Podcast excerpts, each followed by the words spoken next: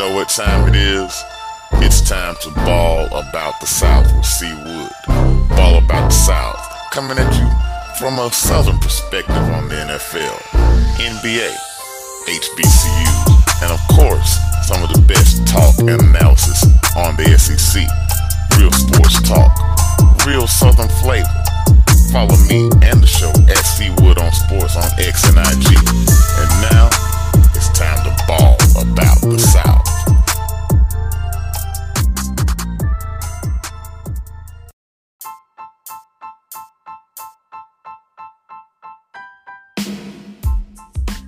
What's good? What's good? It's C. Wood. And yes, welcome in to the latest episode of Ball About the South with C. Wood. Definitely glad to have you here. Please remember to like, subscribe, do all of those things. Make send your comments, leave five star rating, whether you're on Apple or Spotify. Would really, really appreciate that. Again, just really good to have you back here. Uh, you know, I know you got a busy schedule, got a lot of things going on, so I really appreciate you coming in to listen to me for a few minutes here on Ball About the South. Let's get into it. Yes, it is game week. Yeah, I know we had a little bit of game week last week. We had some couple games go down, but this week the Alabama Crimson Tide takes the field, and uh, so it's game week for me. Uh, you know, uh, this game week for pretty much everybody now. A lot of teams, obviously, that did not play last week, week zero, will definitely be in action week one this week. And, and uh, it's just a great time of year, man. It just really is. And this is the perfect weekend. This is the absolute perfect weekend to start college football on a yearly basis. When you sit there and think about it, you got the extra day off. Uh, at least most of us do. I'm sorry for those that don't have that extra day off on Monday. I'm sorry about that. Because um, trust me, it's a lot of days that I don't get. But so I understand how it feels. But it's good to um, have that extra day off and and be able to enjoy a lot of college football. And obviously, it starts here on Thursday night with the Florida Gators and Utah Utes going at it there in Utah. We're going to talk about that game a little bit later on. Goes into Saturday, a couple big matchups there. One of the bigger matchups is uh, North Carolina, South Carolina game there in Charlotte, and then it goes into the game of the weekend, which is one maybe destined to be one of the best games of the year when the Florida State Seminoles do battle with the Los, uh, LSU Tigers there in Orlando, and then even got action Monday night with Clemson and Duke. So again, it is here, and uh, pretty happy about it, and I'm sure that you are too. And we're going to talk a lot of college football here in this show. We're going to talk a little bit NFL as well. And we got the NFL season coming up. We got next Thursday night's game with the uh, Kansas City Chiefs you know, getting their rings and uh, celebrating their latest Super Bowl win and all of that. Got them facing the uh, Detroit Lions next Thursday night. So looking forward to that. And of course, we got a lot of action there coming up that following Sunday. We're going to talk about that uh, in depth next week. But we'll talk a little bit NFL this week, talking a little bit of NFC and AFC South action. Um, you know, as we go forward, man. Trying to get you ready, man. Get you ready for the 2023-24 regular season in the NFL and in college. So yeah, we're gonna get deeper into some of these matchups in the college ranks coming up this weekend. We're gonna go back to week zero. We're gonna break down that HBCU game we had last weekend with the Jackson State Tigers really putting it on the South Carolina State uh, Bulldogs, and that was crazy. We're gonna get talk about that as Jackson State has another huge football game coming up this weekend. That's a SWAC game going up against the FAMU Rattlers. So um, we're gonna talk about all that. But first, man, the biggest news probably uh, that we'll talk about down here in the AFC, NFC South. Really, uh, maybe even the biggest story in the NFL period right now is that story about Jonathan Taylor there in Indianapolis, and it's pretty much at a standstill right now. We, not much else has happened since we talked last. I mean, the, the, the biggest thing that we found out there were a couple teams that um, made some serious inquiries about his availability, obviously. And uh, one of those teams was not a surprise at all, and then the other team was a pretty big surprise. So uh, the team that was not a surprise was the Miami Dolphins. I mean, there's a, I think, a pretty good need at the running back position for the Dolphins, so obviously they looked into getting the uh, services of Jonathan Taylor. the Colts, they don't really want to trade Jonathan Taylor for real. okay, that's that's that's that's just it. They really do not want to trade Jonathan Taylor, and who can blame them? I mean, this you're talking about the guy who's really the face of your franchise currently. And you know, and, and the thing is, I had to look back. I was like, you know, with everything going on, it just seemed like Jonathan Taylor's been around a lot longer. It seems like he's been around six, seven, eight years or something with everything that's been going on. This dude is still 24 years old. So he is right there in the prime of his career. So obviously, the Colts don't want to get rid of this dude. You know, so Miami made their pitch, I guess, to the Colts, and the Colts weren't buying it. The Colts reportedly wanted Jalen Waddle involved in that trade. Now, from a Colts standpoint, that makes a lot of sense because really, sit there and look at the Indianapolis Colts right now. You have, I think, you have a few really pretty good receivers, but I don't know if you have that number one guy out there. You sit there and think about Alec Pierce. And then, of course, you have Michael Pittman Jr. And neither one of those guys have really stepped up and just said, okay, yeah, I am the number one guy on this football team necessarily.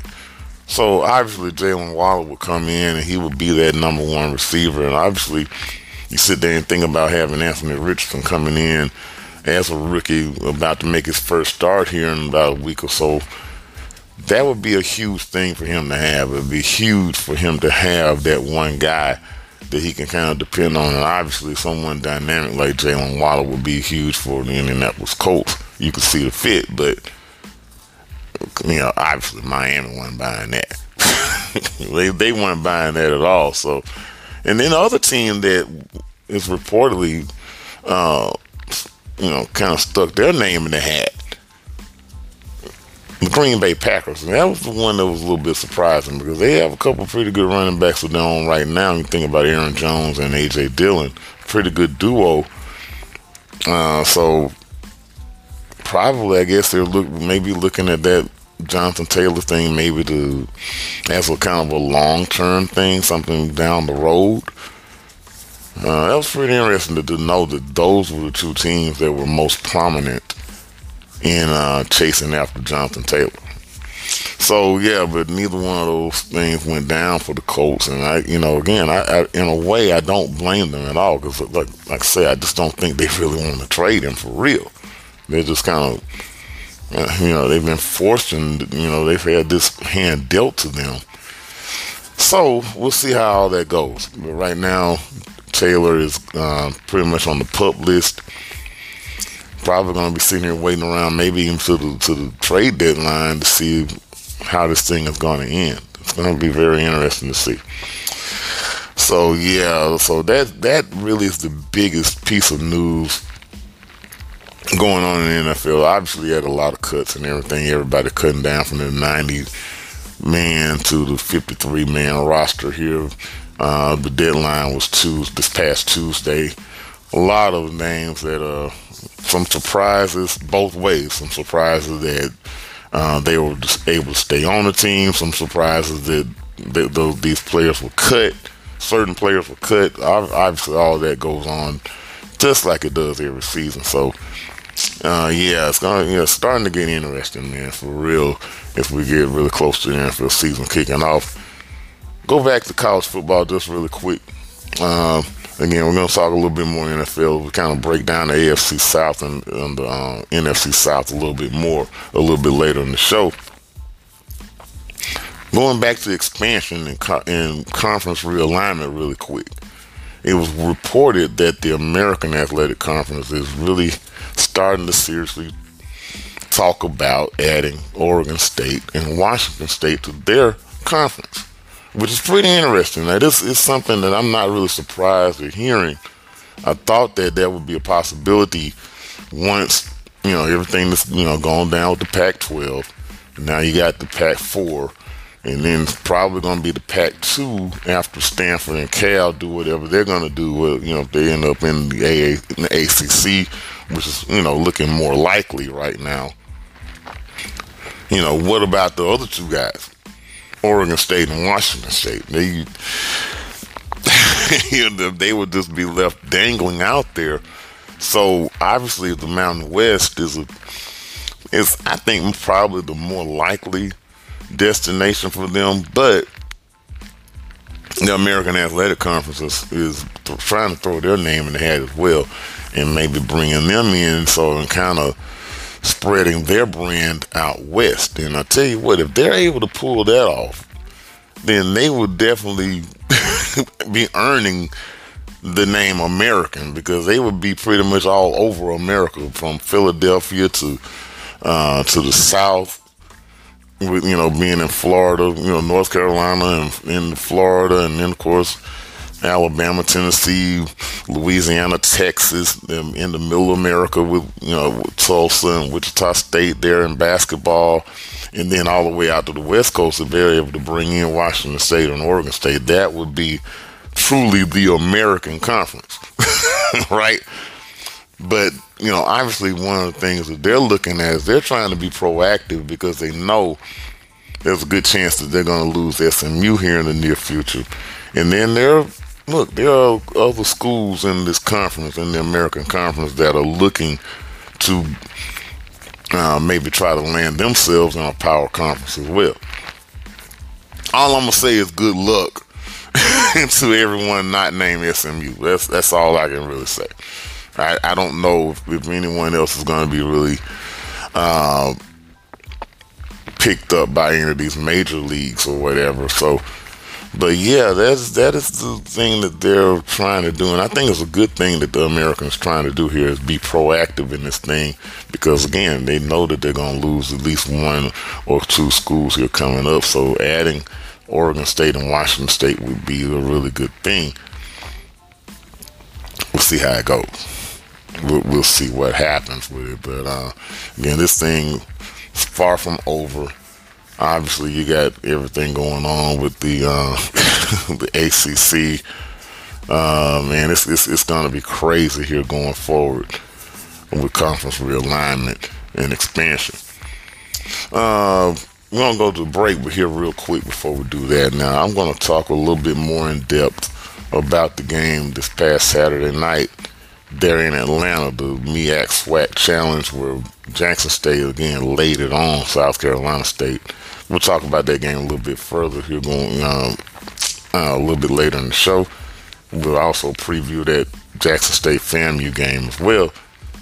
But this is going to be one thing that I want to do on the show on a weekly basis, give out baller awards, and one of the baller awards that I'm going to give out on a weekly basis is going to go to who I think deserves it in the HBCU ranks on a on a weekly basis, and this one was obvious. I mean, there was obviously only there were a couple other games, not just the HBCUs obviously have smaller divisions as well in like Division two and three or whatever. So they had a couple games going on there, but uh, in the FCS ranks.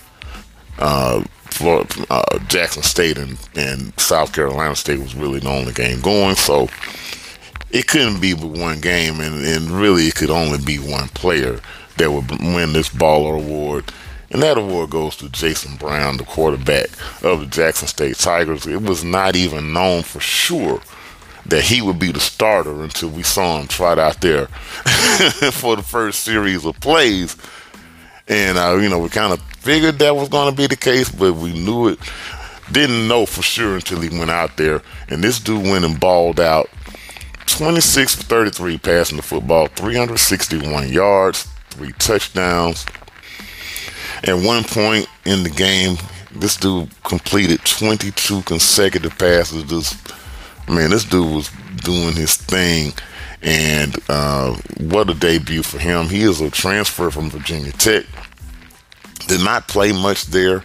So, you know, uh, but apparently he really took over that job during the spring and um, into fall camp and really uh, put his name on it, and he is not giving it up so far. And, he, and with that performance Saturday night, it doesn't look like he's going to be ready to give it up anytime soon. So my baller award in HBC ranks this week goes to Jason Brown, the quarterback of the Jackson State Tigers. Anyway, man, yeah, we're gonna talk a little bit more HBCU a little, a little bit later. We're gonna get a little bit deeper in college football. We're gonna go about the SEC in this next segment, and uh, we got a lot going on, obviously, and we're gonna do all of that when Ball About the South continues.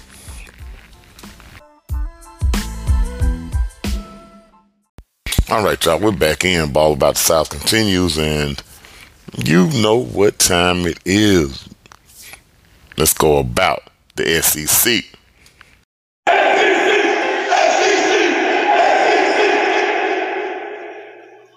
Sir, yes, sir. We're about the SEC, and let's get into this thing.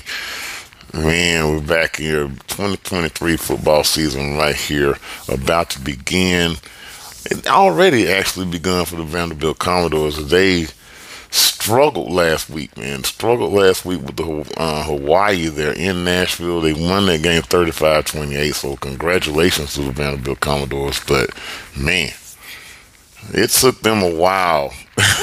I mean, that game really went down to the last few minutes, and uh, probably presented more questions than answers for Clark Lea's football team. Again, a good win. Any any win is a good win no question about that. But going forward, you're going to have to really wonder about how good this team is going to be. They won five games and they were able to win a couple games that we kind of figured they weren't going to win before the season started. I don't know if they're going to be able to pull that off this year, so we'll have to see. But again, a win is a win if you're the Vanderbilt Commodores, and they are the first team to go one and over this season. Um, but yeah, I mean, let's get into let's go a little bit more in depth in, in the divisions. Uh, again, a lot to talk about here. I'm going to get into some of the matchups for the weekend coming up a little bit later. I gave you my power rankings last week. So now let's get into my division predictions and things uh, here in the East and in the West. Let's just go ahead and start in the East. All right. Um, for me, uh, you know, we'll go from bottom to the top and how I think the divisions are going to end up here later this season for me. Obviously, I've got to start in the East with Vanderbilt Commodores. I mean, again, we just talked about them barely beating Hawaii the other day, so I've got them pulling up in the last spot. But again, I think this is going to be a team that you never know. I mean, they surprised us with a couple big victories last year. They could do the same. I'm not. I'm just not predicting it right now. I'm just not. I think that they're going to be a team that goes uh, probably three to five wins again. I say five would be their absolute ceiling, but um, yeah, it's going to be a long season. But I don't think that necessarily means if they don't win as many as they won last year, that that, that means that they're regressing. I think that this team is progressing under Clark Lea. This is just a tough league this year, man. it, it is just that tough. My number six team there in the East. This is kind of tough, man. This is where, uh, this is where it kind of gets tough. I think from 13 on up to about number six in this league is going to be really tough to decipher. I really do. I'm going to tentatively, uh, tentative, very tentatively go with the Missouri Tigers. Uh, they won. This is a team that won six games last season uh, you know, losing in their bowl game. They do have experience coming back with Brady Cook at quarterback. I think that could be a uh, huge difference for this football team. So, uh, at least to finish ahead of Vanderbilt anyway. Uh, Eli Drinkwitz, again, this is not a bad football team. It's just just so many other teams that are just better than them in this league.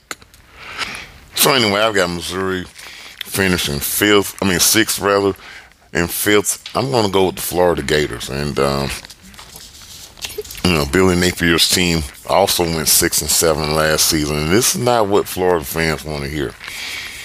But they're going to be, bringing in a new guy, Graham Mertz, as their quarterback.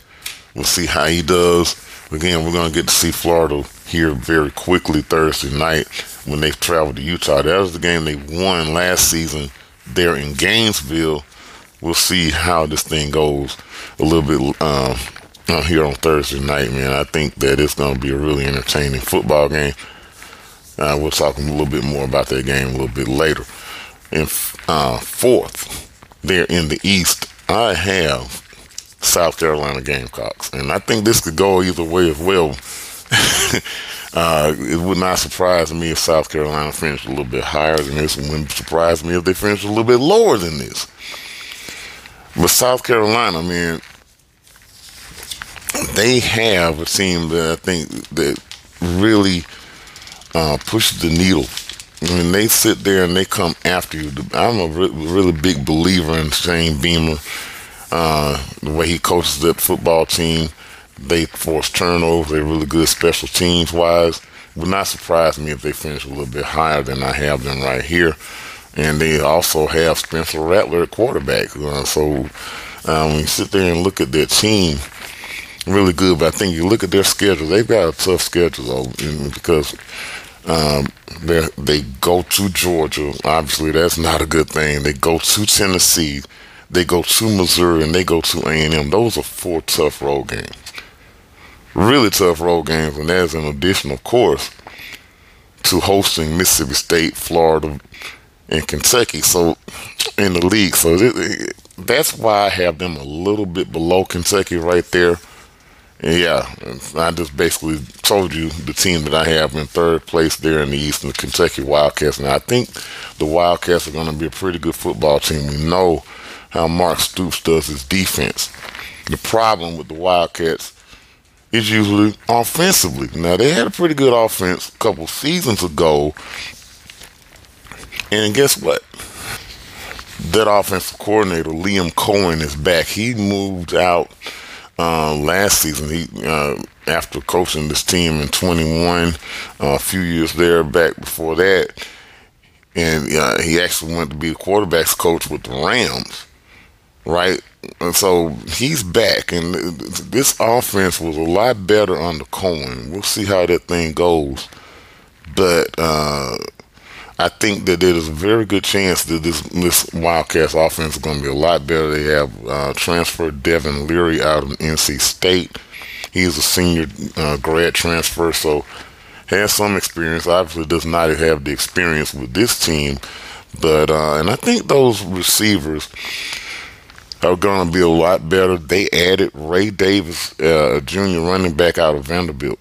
And again, that was you could tell Vanderbilt kind of missed Ray Davis the other night with their running game. That well, their lack thereof, in their running game this past Saturday night against Hawaii. Ray Davis uh, will probably be the starting running back there with Kentucky. So I like this Kentucky team possibly to finish just ahead of South Carolina in the East, probably winning eight games or somewhere in that range. At number two in the East, obviously got to go with the Tennessee Volunteers. I mean, I mean, there's just no surprise there. I think you sit there and you look at this schedule. They uh, go to Florida. They go to Kentucky. They go to Alabama. Three pretty tough games. They uh, finish up the season at Missouri, and then they host Georgia and Vanderbilt. They do get Georgia at home. Now, so if they're in position at that point, then um, you know to if they're uh, at that point nine and one or uh, ten and zero oh or whatever, then they they you know hey I mean they, who knows what could happen at that point. I, I don't think that's going to be the case though. I think they're going to lose a couple games before that. Um, or at least one game that could be Texas A&M. They host Texas A&M, so that probably be a win for them. I don't see them beating Alabama two years in a row. I think that's where their loss is probably going to come. And then, you know, then the next week they play Kentucky. That could be a tricky stretch for them right there when you think about playing at Alabama and then the very next week going to Kentucky as well. Could be very tricky. Obviously, you've got to get at least a split in those two games to even make that Georgia game even really count. We'll see how it works out. But I've got the, the uh, Volunteers going 10 and 2 and finishing second in the East, and of course, the Georgia Bulldogs. Who else are you going to pick to win the SEC East? I think that uh, the schedule is there for them to go 12 and 0. I mean, you sit there and you look at this schedule.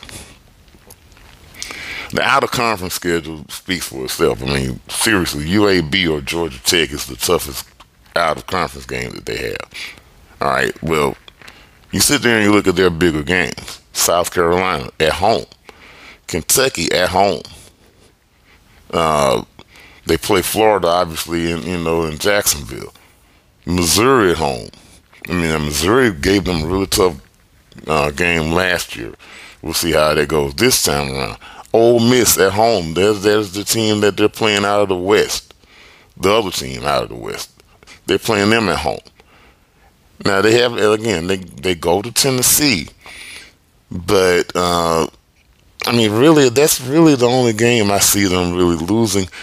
Of course, they do travel to Auburn, and I tell you what, now you sit there and you look at the date of this game, September 23rd. I'm sorry, September 30th, going to Auburn.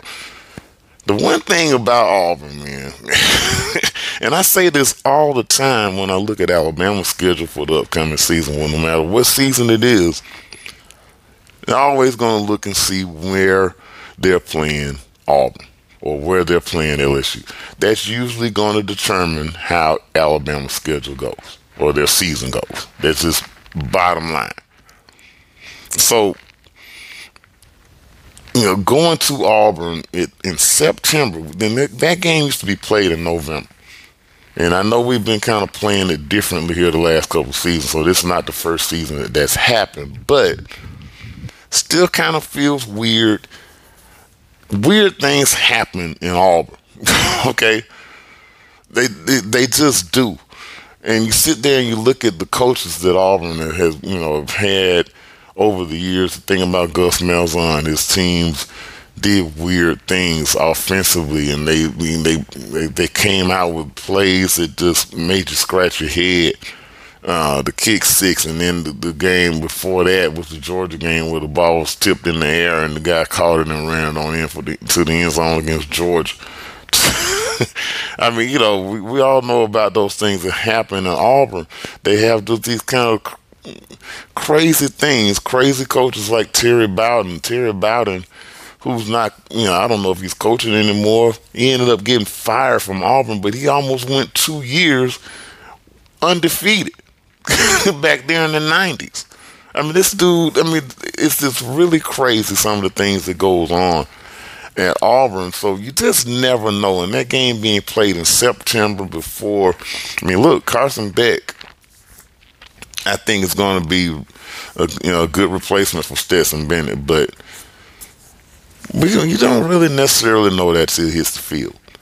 And the one question I have about Georgia, man, this season about their offense is Mike Bobo, who's going to be their offensive coordinator again. Now, if that name sounds familiar, he was their offensive coordinator for a good while under Mark Richt.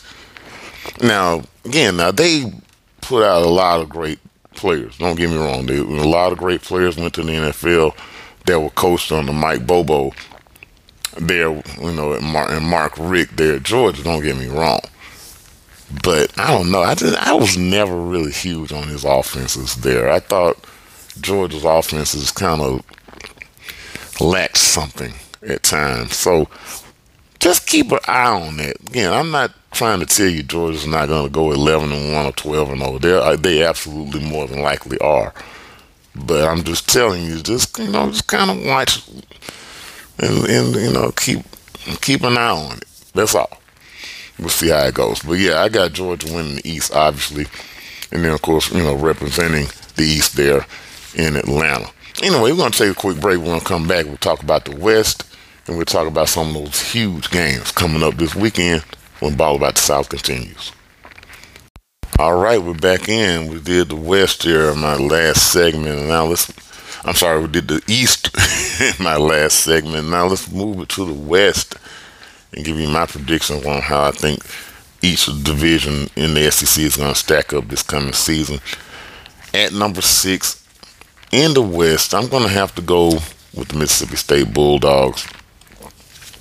This is a team that went nine and four last season. This is going to tell you exactly what I'm talking about when I say when I tell you that you can put I say from team five on down to number 13 really seriously or at least 12 I, you, you can make you know a serious case for each one of those teams to move up as high as maybe five or six or seven. And you can make cases for them to be tw- uh, 12 or 13 I mean, I, there, there's a lot of parity in these in, in the this seven or eight team range right here. So I'm just gonna pick Mississippi State. I mean, it's, it's nothing against Zach Arnett, who's in second season, his second season. They're coaching Mississippi State. They have uh, Will Rogers rec- uh, returning at quarterback. It's gonna be a new offense there. The, the air raid that. Um, uh, Mike Leach, again, the late Mike Leach, may he rest in peace. Um, the guy that he implemented there, going to be a big change in offense there. So it's going to be interesting to see how all of that goes. I think that they probably take steps back for sure from going nine and four. Just not really seeing this team being that good. And so I'm thinking maybe they take steps back to maybe being a six or seven win team here coming up this season. In the five, I'm sorry, in the six slot in the West, I have Auburn Tigers. Um, and again, this is Auburn's one of those quirky teams, man. I, it would not surprise me if they finish a little bit higher than this, but I think I have to put them right here. I could even say, you know, make the case for them finishing last in the division you sit there and you think about a new head coach in Hugh Freeze, but Hugh Freeze is, has plenty of experience in the SEC. This is not his first rodeo. He has some pretty good talent, I think, on a couple positions. Payton Thorne is going to be a starting quarterback to um, transfer out of Michigan State. I do think Robbie Ashford is going to get some action, though, here and there in certain situations. And like I said um, before, a couple times here, it would not surprise me if Robbie Ashford wins that job a little bit later in the season. We always know that Auburn's pretty good defensively. I don't think this is going to be any, anything different with this football team. So, I mean, this is a team that went five and seven last season. I think probably they're going to end up maybe six and six this year, but it would not surprise me if they get to seven and five. Some people are calling for them to go eight and four. I'm not really sure that I see all of that. But it would not shock me to see Auburn go seven and five and really have a really good uh, debut season for Hugh Freeze there in Auburn. Uh, going on with the number five team in the West, I'm gonna go with the Arkansas Razorbacks. I think it's pretty pretty simple. I mean, it's just the way they fall in line. I still think this could be a pretty good football team. They may have the best quarterback in the in the conference in KJ De- in KJ Jefferson. I mean, he had injury issues there at the end of last season, but he was one of the best quarterbacks in the conference. He's been that the last couple years. So they're capable. They have capabilities. I think defensively is going to be their issue. And I really don't know about the weapons that KJ Jefferson has around him offensively. So Sam Pittman, I think, is going to have a little bit of a struggle, but um, I still can see them getting back to the seven and six record that they had last year. Um, they were. Uh, let me go back here and look really quick. They were six and six last year in the regular season, and they won their bowl game. That was a crazy bowl game, the Liberty Bowl over Kansas last season to get them to seven and six. So I can see a very similar record for Arkansas this coming season. Next in line at number four, I've got the Ole Miss Rebels. I, I thought about this whole thing, man. I could I, I could make a case with their quarterback situation with Lane Kiffin leading the way. I could definitely make a case for them finish another spot higher. I just think the overall football team is maybe not quite as good as they were last year. They still have one of the best running backs in the league, and Quinshon Judkins. This dude is really, really a big time running back. He's going to be a load to handle. They have 16 guys coming back uh, on both sides, nine offensively, excuse me, and seven defensively. I don't know. Something tells me this team takes a step back from the eight and five record that they had last year, or, or either they stay right there.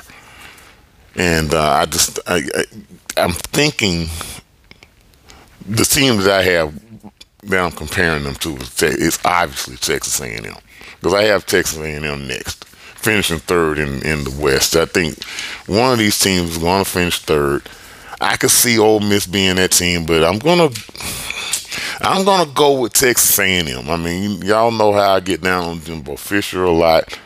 I think this is going to be very interesting, very intriguing marriage between he and Bobby Petrino there. He hired Bobby Petrino to be the offensive coordinator, so to speak, and at least call plays. So that's going to be crazy to sit there and see how that goes there in Aggie land. The one thing we know is this team has the talent. We know that. Even though they lost some of the players that they, you know, brought in in those big time uh, recruiting classes they had a couple years ago, they lost some of those players. They they still have quite a few of them still there in the fold. So it would not surprise me. You know, Texas A&M for me, I think is one of the wild cards. They could really be good, or they could really be back to where they were last year and only win five or six games. I could see it go either way. But right now, I've got them uh, finish, finishing third. I think the other wild card in this league, or at least in the other division, is the Kentucky Wildcats. Uh, just FYI that. But again, I've got A&M finishing third in the West. Here's where it gets hard. This is where it gets tough right here, man. I can absolutely see a scenario where LSU finishes ahead of Alabama. There's no question about it. I think there's, you sit there, if you compare talent, at least the talent we know, the talent we've seen on these football teams, these two teams, I think there's a legitimate case to be made that LSU has has more talent that we've seen than Alabama. I don't think there's any question about that. But I think the really, you know, it really makes a, a tough decision to say who's going to win the West. It, it really does. And trust me, as an Alabama fan, I hate to say that. trust me, man. Trust me when I tell you. When I sit there and think about it from that aspect, it, it I, I hate to, to have this dilemma. I really do. But for me, it just all comes down to the fact that Alabama lost that game last season. It was the way that they lost that game, and then the fact that that game this season instead of being in Baton Rouge, which like it was last year, it's going to be in Tuscaloosa. I mean, it's it's it's just, it's simple as that. But it's not simple because I mean, I'm telling you, you sit there and you look at both these teams. Roster wise, I can I probably can make a better case for LSU winning the division, and of course, it's it may not come down to that game on November fourth. Maybe Alabama loses a game before then. Maybe LSU loses a game before then, or or two. I think both these teams are definitely going to lose a game. I'm not really sure where it's going to be. You sit there and look at LSU's schedule.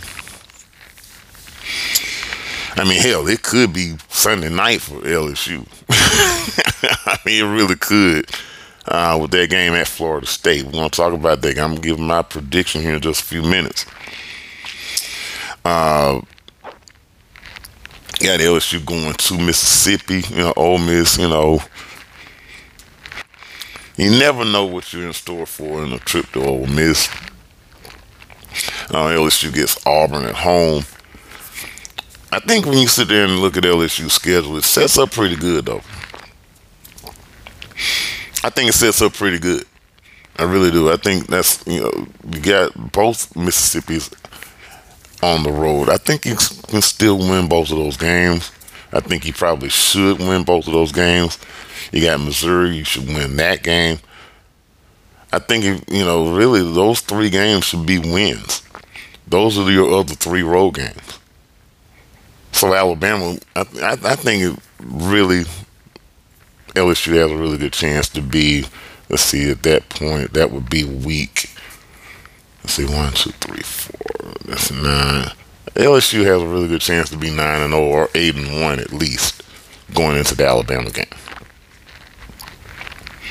So, yeah, but I think the fact that that game is in Tuscaloosa makes all the difference. I think you go back and look at Alabama's schedule, very similar uh, Alabama does have Ole Miss at home, which I think that could be important. They get Mississippi State on the road. Obviously, and then of course Alabama goes to Texas A&M. That could be a really huge football game there on September 30th. Um, I'm sorry, on October 7th, rather. I'm sorry about that. Alabama hosting Tennessee could be big uh, for them to get revenge on that game. And then, you know, again, that man, you sit there and look at November 11th in Alabama schedule. After playing LSU, usually Alabama plays like Mississippi State or somebody like that. That's the way the schedule used to fall. And now it's at Kentucky this season. That could be a little bit of a tricky game. That, that could be a tricky game. Let's just be real about it. Um, but you sit there and you look at both these teams. LSU returns 15 starters. Alabama and Alabama, as mo- as in most years, they don't they're only returning like 10 starters from last season, and most of them on the defensive end. So uh, LSU has a, an advantage experience wise. I don't think there's any question about that. So you know, I have it coming down between those two teams, and for me the biggest factor to separate them is the fact that Alabama plays that football game at home. Uh, but I, I think both of these teams are could, could absolutely make the playoff. Either one of them, obviously, both of them are not going to make it more than likely. I mean, you're not going to get. Well, they've done it once before, so I mean, they I mean, they've done it once before, so it's possible. But I don't think that's going to happen in this day and time obviously the uh, scenario for the SEC to get two teams would be Georgia in one of these two teams. But uh, yeah, man, that that November fourth game is going to be something. I think LSU could very well be undefeated, or one loss in Alabama could very well be the same. So we'll see how it goes. But um, the winner of that game, I've got them playing Georgia in the championship game there in Atlanta, the SEC championship. I'm not going to go into predicting that game right now. I mean, it's just too far out. I'm not going to worry about that. I, I just going to go with my regular season predictions. I like both of those teams, and um, again, I, I, can see either one of those teams winning the whole thing. Not just the SEC. I can see Alabama or LSU winning the entire thing. So uh, there you have it. They have. I mean, uh, uh, we'll see how they match up against Georgia in that in that championship game. Again, Georgia has question marks. It's it's enough that they're trying to do something that a team has not done in like 90 years. Win three consecutive national championships. Three-peat. It's been almost 90 years since it's been done. And there's a reason for that. It's, it's, it's extremely difficult. It's, it's difficult to win one. It's extremely difficult to win two. It's almost, I mean, I, you know, it's ridiculously difficult to win three. So we'll see how it goes, man. I, I again, I do think they have the the chance to do it though. Um, and I think one reason that they I think the SEC could again get two teams in the playoff is I think things are going to kind of cancel themselves out within a couple of these conferences, namely the Pac-12 and probably the Big 12. And that's what that's going to lead me into just kind of going over my picks, my quick picks of who I think is going to win each of the other FBS conferences. Really quick, I'm going to go over this. We're starting at Pac-12, and that is going to be jumbled up, man. You got four really good teams, I think. Uh, I don't think you have a single great team in that league. You sit and you look at the top four teams. You look at Oregon in no certain order. Oregon with you know Bo um, Bo, Bo Wallace, not the Ole Miss quarterback. Bo Nix, the the former Auburn quarterback. Bo Nix, you got SC obviously with Caleb Williams trying to repeat his Heisman Trophy winner. That's going to be tough to do as well. Uh, you have uh, uh, the Washington Huskies, who are kind of a sexy pickle. There are a lot of people that are in on the Huskies to win the Pac-12 and get to the playoff. They they are they and Oregon are the only two teams that have ever gotten to the playoff out of the Pac-12, which is just insane to sit there and think about. This this is going to be the tenth the tenth playoff this coming uh, January and the Pac 12 has two participants. They've had two teams be able to make it, which is just incredible for me to say. I, I just never would have thought that would have been possible. I just never would have. So, you know, so you have uh, Washington with, with Michael Penix, and then you have Utah, Cam Rising. Each one of those teams have really good quarterbacks, really good QBs. And I think that's one thing that stands out about this league. It's going to be really tight. It's going to be interesting to see who wins this thing, man. But I think along the way, one of these these teams are just going to kind of beat up on each other. I just really do. I just don't think you have one or two elite teams like I think you have like in the SEC, like you have in the Big Ten, and I think maybe like you could have in the ACC. I just I really don't see it. So I, I again, if you ask me who I think is going to win this league, I'm going back with Kyle Whittingham. I know that they won it two years in a row, so it's going to be tough for them to win it three years in a row. Um, they just know how to get it done. I love their intensity. They, uh, they bring something to the table that a lot of the Pac, some of the other Pac-12 teams just don't bring, in my opinion they play the game just a little bit differently. They play it kind of like they're an SEC type team. And I think that's the difference, or it's been the difference for them the last couple seasons. So I like them to win their third consecutive Pac-12 championship, which would be incredible for Utah. No question about it. But again, either one of those four teams could win it, and it wouldn't shock anyone. But I, you know, does the Pac-12 get left out of the playoff? Ah, man, I if I were a betting man, I would say yes, but you know, I'm I'm not gonna say. I, I think it's really, really gonna be interesting to see if they get left out again. I really do, but I think this is definitely their best chance to have a, a legit playoff team. Maybe since Oregon played, or um, since they beat Florida State and then went and lost to Ohio State in the very first playoff. I really do. I, I think a couple of those teams could possibly do some things if they ever get to the playoff. I don't know. We'll see if that actually comes to fruition. Let's go to the other side, man. Let's go to the other coast. Well, no, we'll go to we'll go to the other conference that I think is really just jumbled up, and that's the Big Twelve. You got a, again, this is another conference with a lot of good teams. You sit there and you look at TCU, who just came off a national championship game appearance. You got Texas. You have a lot of people are believing in Texas Tech. You have um, Kansas State. You have lots of good teams. Even teams like Kansas, who has a really good quarterback, are going to be very competitive in this league. I think this is a deep league. I think you look at the teams coming out of the AAC, like UCF. I think they could make a little bit of noise. They're not going to win the league or anything like that, but they could make their presence felt. Cincinnati and Houston are going to be two interesting cases. I think they're probably going to kind of finish down around the bottom of the league, but we'll see how that goes. I think they'll get better as time goes on.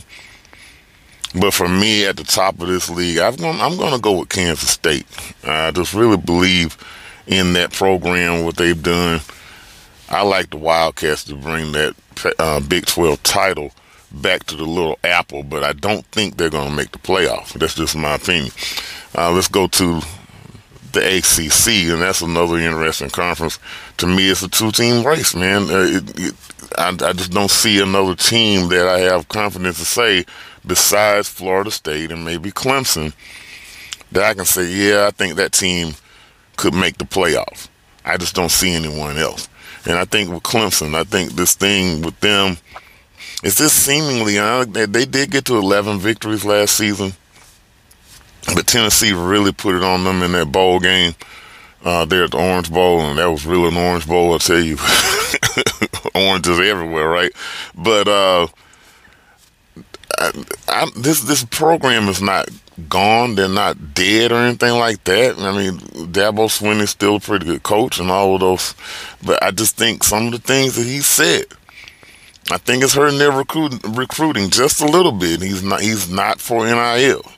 Mean, he's against the transfer portal. I'm like, look, you can be against all these things all you want to, but you you got to realize, you got to understand that both of those things are the biggest keys to your recruiting. So you got to adapt. You got to adapt. So for me, I just I think that has been the biggest issue for Clemson. I think it's allowed for Mike Norvell to kind of slide in in the door there in the ACC. I like Florida State to win that league. I think Florida State definitely has a chance to get to the college football playoff we'll see how it goes. But give me the Seminoles, man. And uh, yeah, I, I, just really believe they are the best team in that league this season. Um, Big Ten. We'll finish off with them. Big Ten, again, another two team race. Maybe three. A, lot of people trying to tell me about Penn State.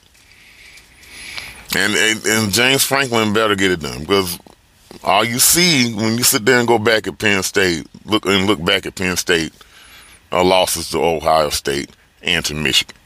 That is obviously the hump that they've got to get over.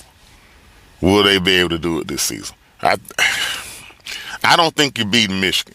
I just I just put it like that. I like it that Michigan has returning quarterback. Uh, I think that's huge. I think Harbaugh is taking control of this league. I think he's taking control to a certain degree. I think his recruiting is is it may not be better than Ohio State's, but it's up there with Ohio State now. It's really getting close. So if James Franklin's going to do it, I think it's got to be this season, though. At least they've got to beat Ohio State. They've got to find a way to do it. They've got to do it. I don't think you beat Michigan, but they've got to find a way to beat the Buckeyes.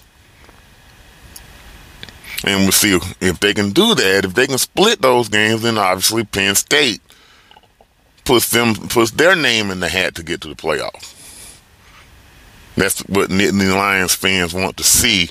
Can they do it?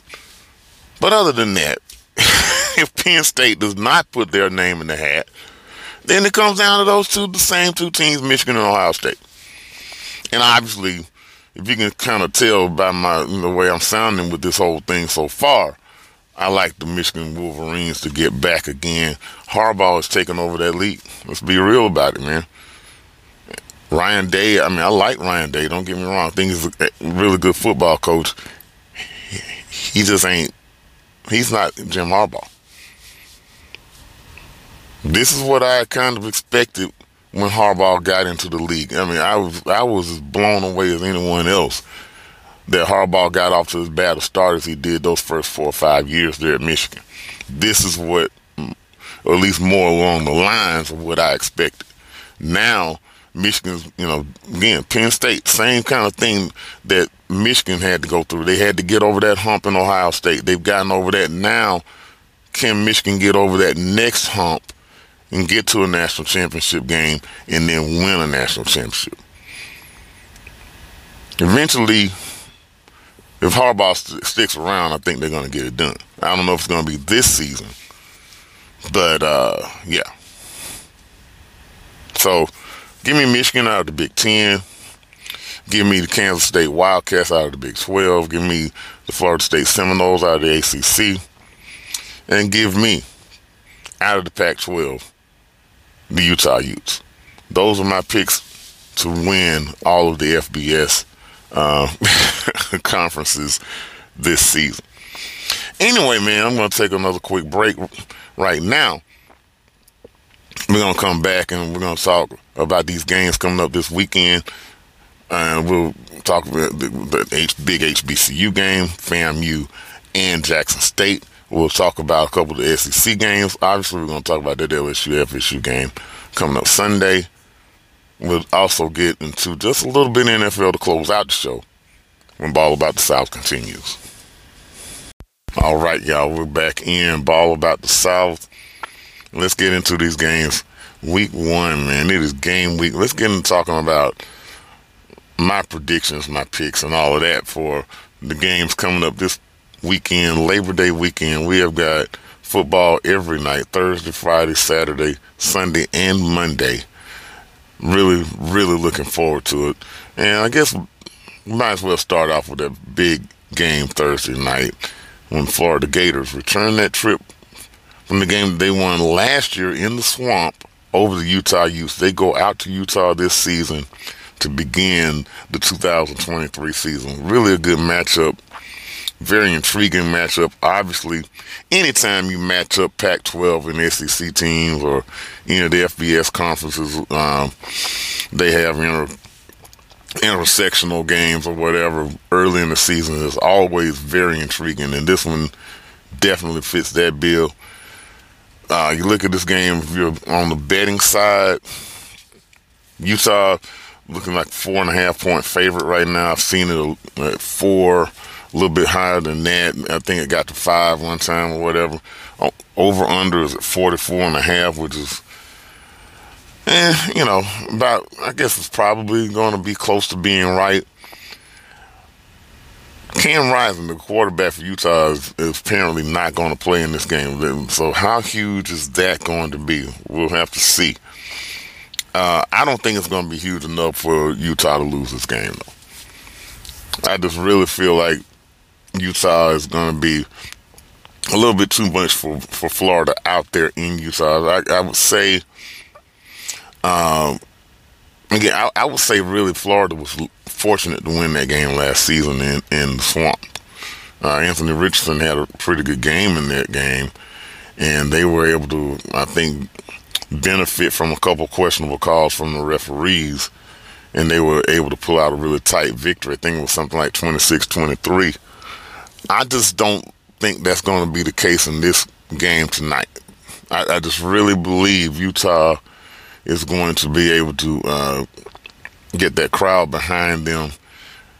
Uh, Whittingham's teams are always very intense. I like the Utes to win that football game tonight. Um, I like them if I score somewhere around 27 20, 27 17, something like that. So uh, I think that over under total is pretty close. I, I really wouldn't mess with that if, if I were a betting man. But uh, yeah, give me the Utes to win that football game tonight over the Gators in Utah. Uh, let's see. Let's go down the list.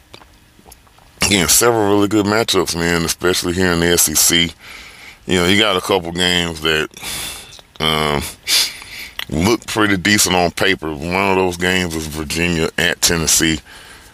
But that's all. That's only because the ACC, SEC kind of thing. That's the only reason that kind of halfway looks decent. I expect Tennessee to roll in that game. Tennessee comes in 28 point favorite, so that should tell you everything you need to know about that one. Um, the other games, really no other really big games in the SEC on Saturday. Not not really Saturday. I think one, one national game that's kind of interesting is the Boise State at Washington game. I think that could be interesting for a while. And then, well, I'm sorry, I take that back. Uh, you got to go down to the evening schedule, man, and, and, you find that big North Carolina South Carolina game, and it is a game where it's a pretty good uh, quarterback battle to say the least. You have Drake Maye, North Carolina Tar Heels. You have uh, Spencer Rattler for the South Carolina Gamecocks. Tar Heels coming into this game two and a half point favorite. The game being played in Charlotte. Very interesting game. I, I could see this game going either way. I think it's going to be a game that goes back and forth. Where is Spencer Rattler, man? Is, is, is Spencer Rattler going to be the guy that played the first half of last season where he was, you know, where he didn't look very good for South Carolina, or is he going to be the guy that came along and really got hot toward the end of the season and sat there and uh, put uh, Gamecocks on his back and won that game at Death Valley against Clemson? Is it is it going to be that quarterback, or is it going to be the guy that kind of started the season? If it's the guy that started the season, then North Carolina's definitely going to win this game. If he's the guy that ended the season, South Carolina has a really good chance to win this game. Very intriguing matchup there. I think it is probably the best matchup of the day there on Saturday, especially here in the conference anyway. Uh, yeah, I, I, I, I'm going to lean North Carolina in that game right now. But it would not surprise me at all if South Carolina wins. But I'm going to lean in, and I think it's going to be a, a game that's going to have some points. Give me the Tar Heels 34 30, somewhere in that range. I think it's going to be a game that goes down right to the wire there in Charlotte, North Carolina. Moving on. Uh, obviously, you got Alabama, Middle Tennessee State that night. Uh, you got Auburn playing UMass. Uh, obviously, we expect Alabama and Auburn to win both those games. Uh, very interesting to see if Jalen Milroe indeed will be the first quarterback that tries out. Uh, Nick Saban has not released a depth chart. Now, look, you got people like Paul Finebaum kind of going off about this thing about Saban not releasing the depth chart. I mean, so I mean, I, I think this is clearly something that Saban is trying to do to mm, send a message to his team. He's basically, I think, saying, "Look, no one is safe." Maybe not necessarily that, but he's saying, "Look, I mean, no one is is has their name in concrete as a starter right now." that's the mentality we're going to go with at this point. We're going to go with whoever's playing the best, man. And, if you sit there and you're not doing your job and you are first stringer right now, guess what? You can easily be replaced. And I think that is the that is the message message that he is trying to send. And that's why I think Alabama is going to be an improved football team this season. And uh, obviously, uh, you would expect them to not have trouble with Middle Tennessee State. Now, I don't know about them covering this score, and they got them 39 and a half point favorite. I don't know about Alabama covering all those points. We'll see how it goes. But if they do, oh boy, and, it, and it's a really good game from Jalen Milroe. Look out for all the, the detractors on Monday morning. The the the quarter, you know, Monday morning quarterbacks, you know, the, the, coming with their hot takes Monday morning. Oh, see, I told you, Jalen Milroe was going to be the truth. Man, this whole situation with Jalen Milroe kind of reminds me of Blake Sims back in 2014. It really does. No one believed in, in Blake Sims. No one, uh, there were many, many Alabama fans that did not believe in Blake Sims I I would even take this thing back to Mac Jones in the in the COVID year. No one believed in Mac Jones. I mean, nobody. Mac Jones, the last taste of that that Alabama fans had in their mouth from Mac Jones was after Tua's injury, and he threw those two pick sixes at Auburn in 2019. It was, I guess. That was the last um, taste that they had of Mac Jones. And that was the narrative all that off season that oh Mac Jones is he turns the ball over too much. Oh Mac Jones he's not mobile. He does this. He can't do that. And Mac Jones almost won the Heisman. Alabama had maybe its best offensive season ever. I'm not saying all that's going to happen with this Milroe thing. I'm not saying that. But what I am saying is I think Milroe is going to be just fine. Just fine. Blake Sims, no one expected Alabama to do what Alabama did that year, even though they came up short against Ohio State in the Sugar Bowl, or you know, which was the the uh, semifinal of the playoff. No one thought Blake Sims was going to look the way he did that season. It, it, it reminds me so much of that. It really does. So anyway, moving on, man. Moving on. Some of these big games on Saturday. Uh, you sit there and you look at the slate. Another game that kind of sticks out to me was West Virginia at Penn State. I don't think much is really ex- expected of West Virginia, but that's a brawl, man. West Virginia and Pittsburgh and West Virginia and Penn State, you just never know about those games. Obviously, I expect Penn State to win the game, but I'm going to keep an eye on that game. Again, like I said, this is huge season for um, that Penn State program. I don't think there's any question about that. Uh, so that game kind of sticks out just a little bit. But for me, the Saturday matchup, South Carolina, North Carolina, is by far the best game of the day.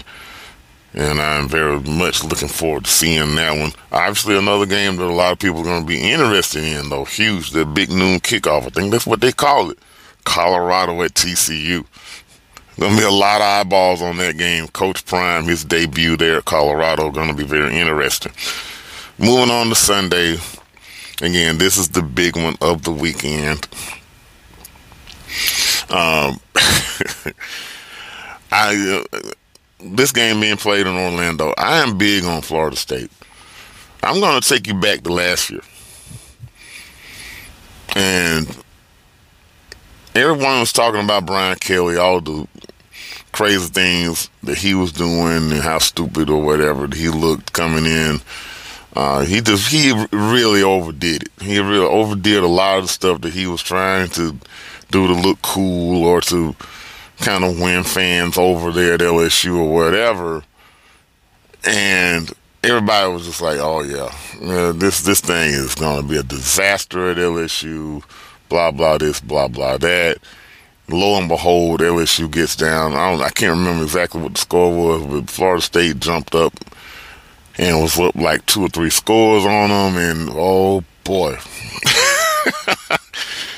uh, the comments were flying on Brian Kelly on Twitter. Oh man, big time.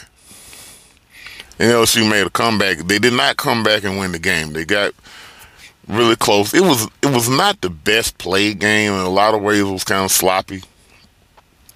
But LSU made a really good comeback in that game, and I think that set themselves up for what they did the rest of the season.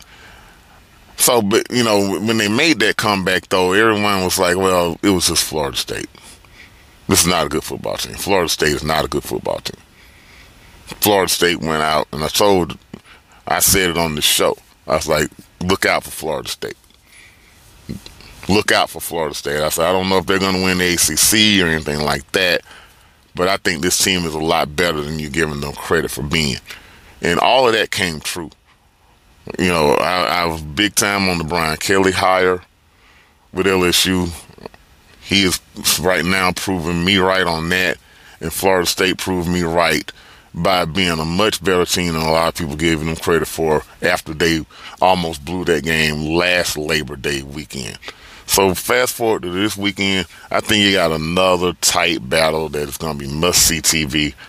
I like LSU in this football game though. As much as I like Florida State, I just I just think LSU is, is going to be on a little bit different level.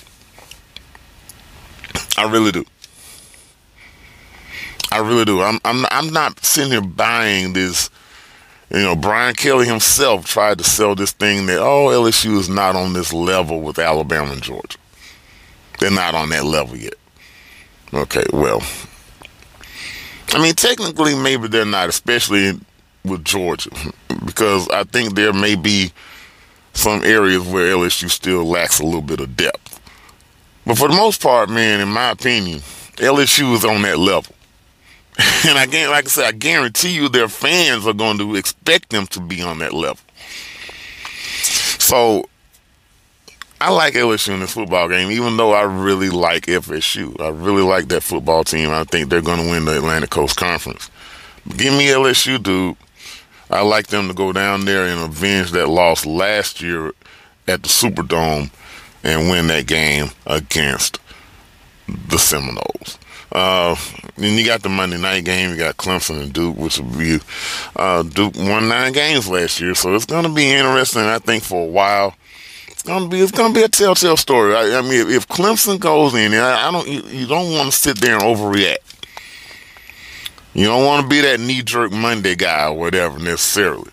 But if if Clemson really goes up there and puts it on Duke, that may raise a few eyebrows just a little bit on okay, maybe Clemson is if Klubnik looks really good and they put up a lot of points, that could be a sign maybe Clemson's gonna be a little bit better than we think.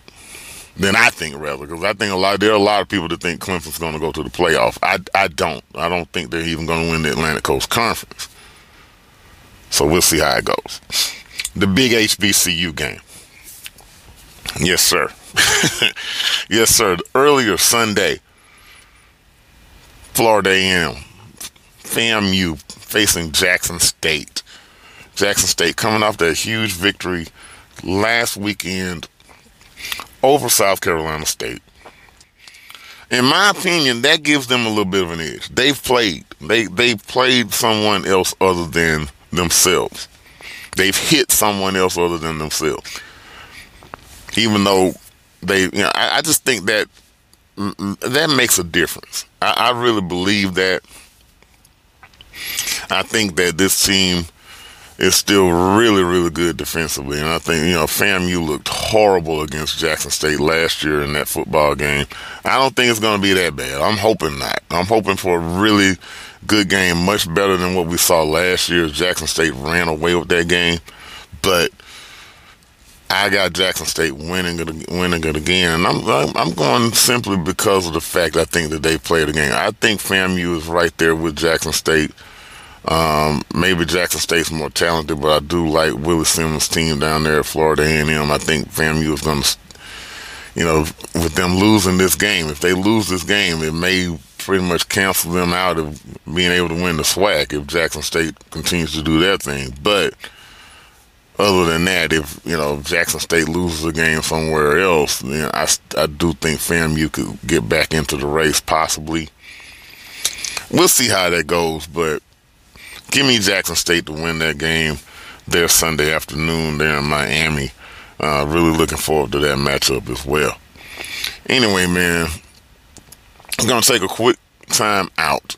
I'm gonna come back and I'm gonna give you my power rankings for the NFL teams here in the South, not the NFL, just for these teams here in the South, meaning the NFC, AFC South, and we'll throw in the Miami Dolphins, even though they're in the AFCs.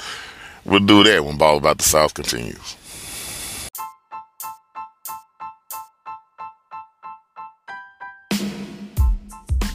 All right, y'all, we're going to get back into it really quick close this show out. We're going to do my first power rankings of the season, and I'm going to kind of join in both the NFC and AFC South in this venture, and also the Miami Dolphins as well. We're going to throw in so those nine teams, the best teams here in the South, here in the NFL, and let's kind of look at this thing nine to one, man. Uh, I think he got some really good football teams in this in both divisions. I, but then again, obviously, these both of these divisions are looked at as being pretty weak at the same time.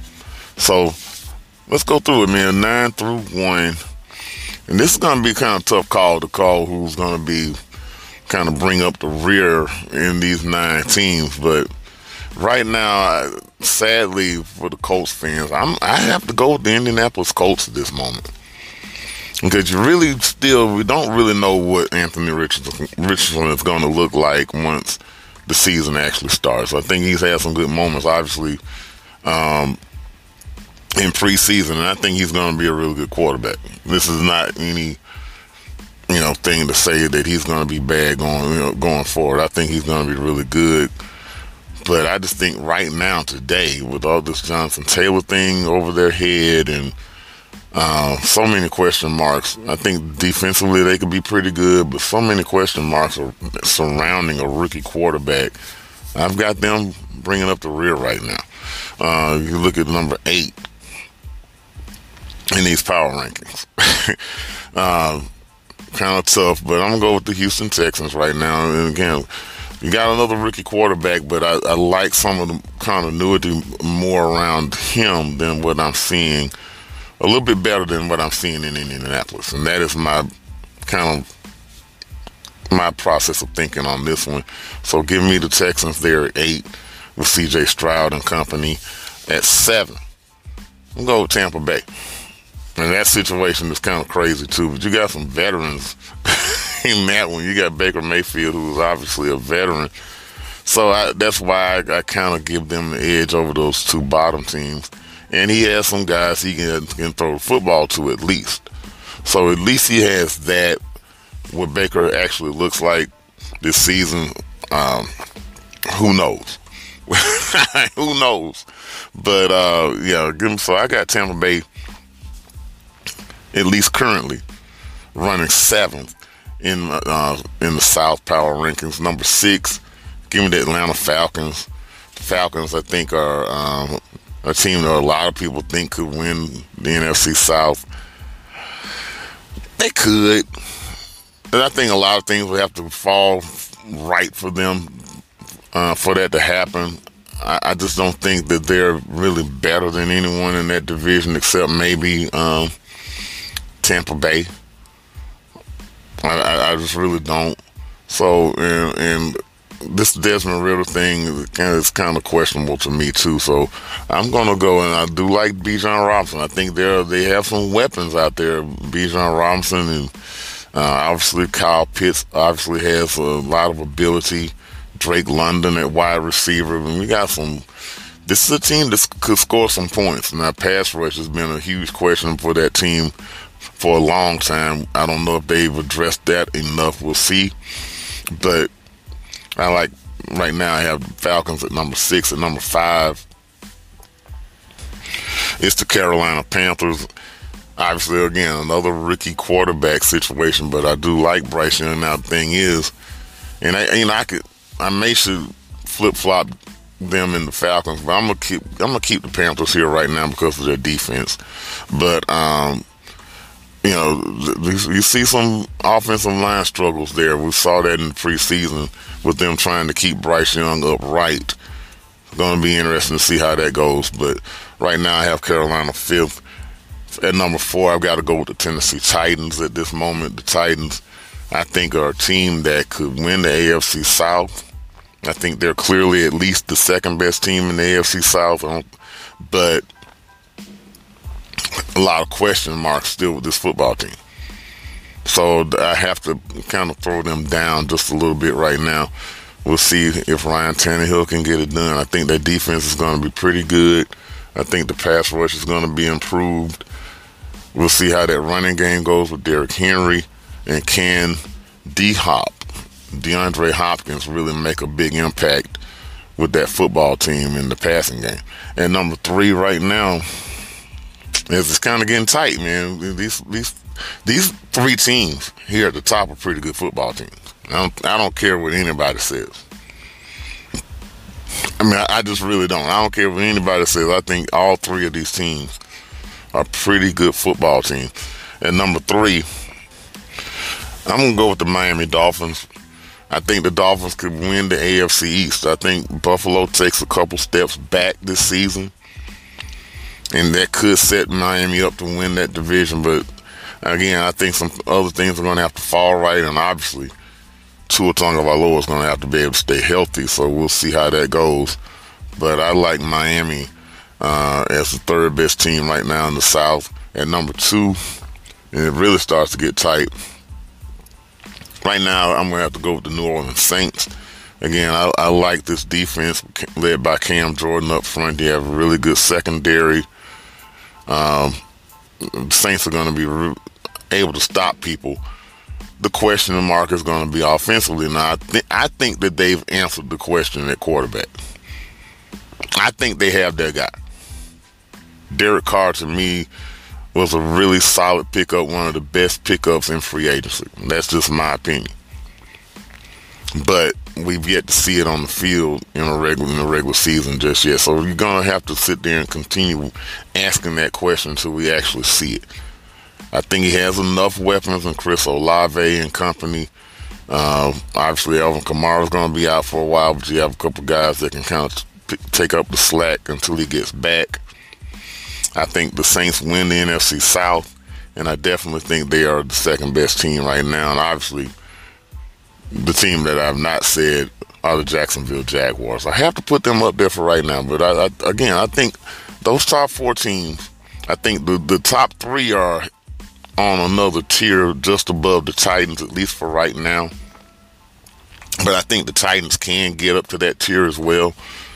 But right now, I, I have to favor Jacksonville. I think they are the most complete team right now. Again, we'll see if Trevor Lawrence. I think is is going to be a big question mark still because you know it's good to have that one year. Uh, uh, really, I guess half a season. He was really good second half of the season, but how does he back that up? I think what we saw of Trevor Lawrence in the second half of the season is what most people expected from him, as you know, from day one. Maybe not day one as a NFL quarterback, but at least we expected that to be, you know, the the rule. We expected that to be what he would be in coming out of Clemson. He has the weapons around him. I think defensively the Jaguars are good enough. So again, right now I, I think those three teams are really, really close. But I, for those reasons, I give Jacksonville a slight, slight edge until we see a little bit more from Derek Carr and the New Orleans Saints. I think ultimately New Orleans could be the best team down this way, but we'll see how it goes. We'll see how it goes. So we'll talk a little bit more in depth next week on the NFL. Obviously, if we get closer to the regular season beginning there, we'll talk. Um, I'll give you kind of my divisional picks and all of that next week. Definitely make sure you check that out and join me right back here again on Ball About the South. Anyway, I really appreciate you coming in and checking me out, man. I really, really do. Whatever platform you're listening to it on, Apple, Spotify, Google, Amazon, iHeartRadio. Ball About the South is just about anywhere you can think of to listen to a podcast. So, again, please uh, like, subscribe, do all those things, and uh, definitely meet me back here next week on Ball About the South.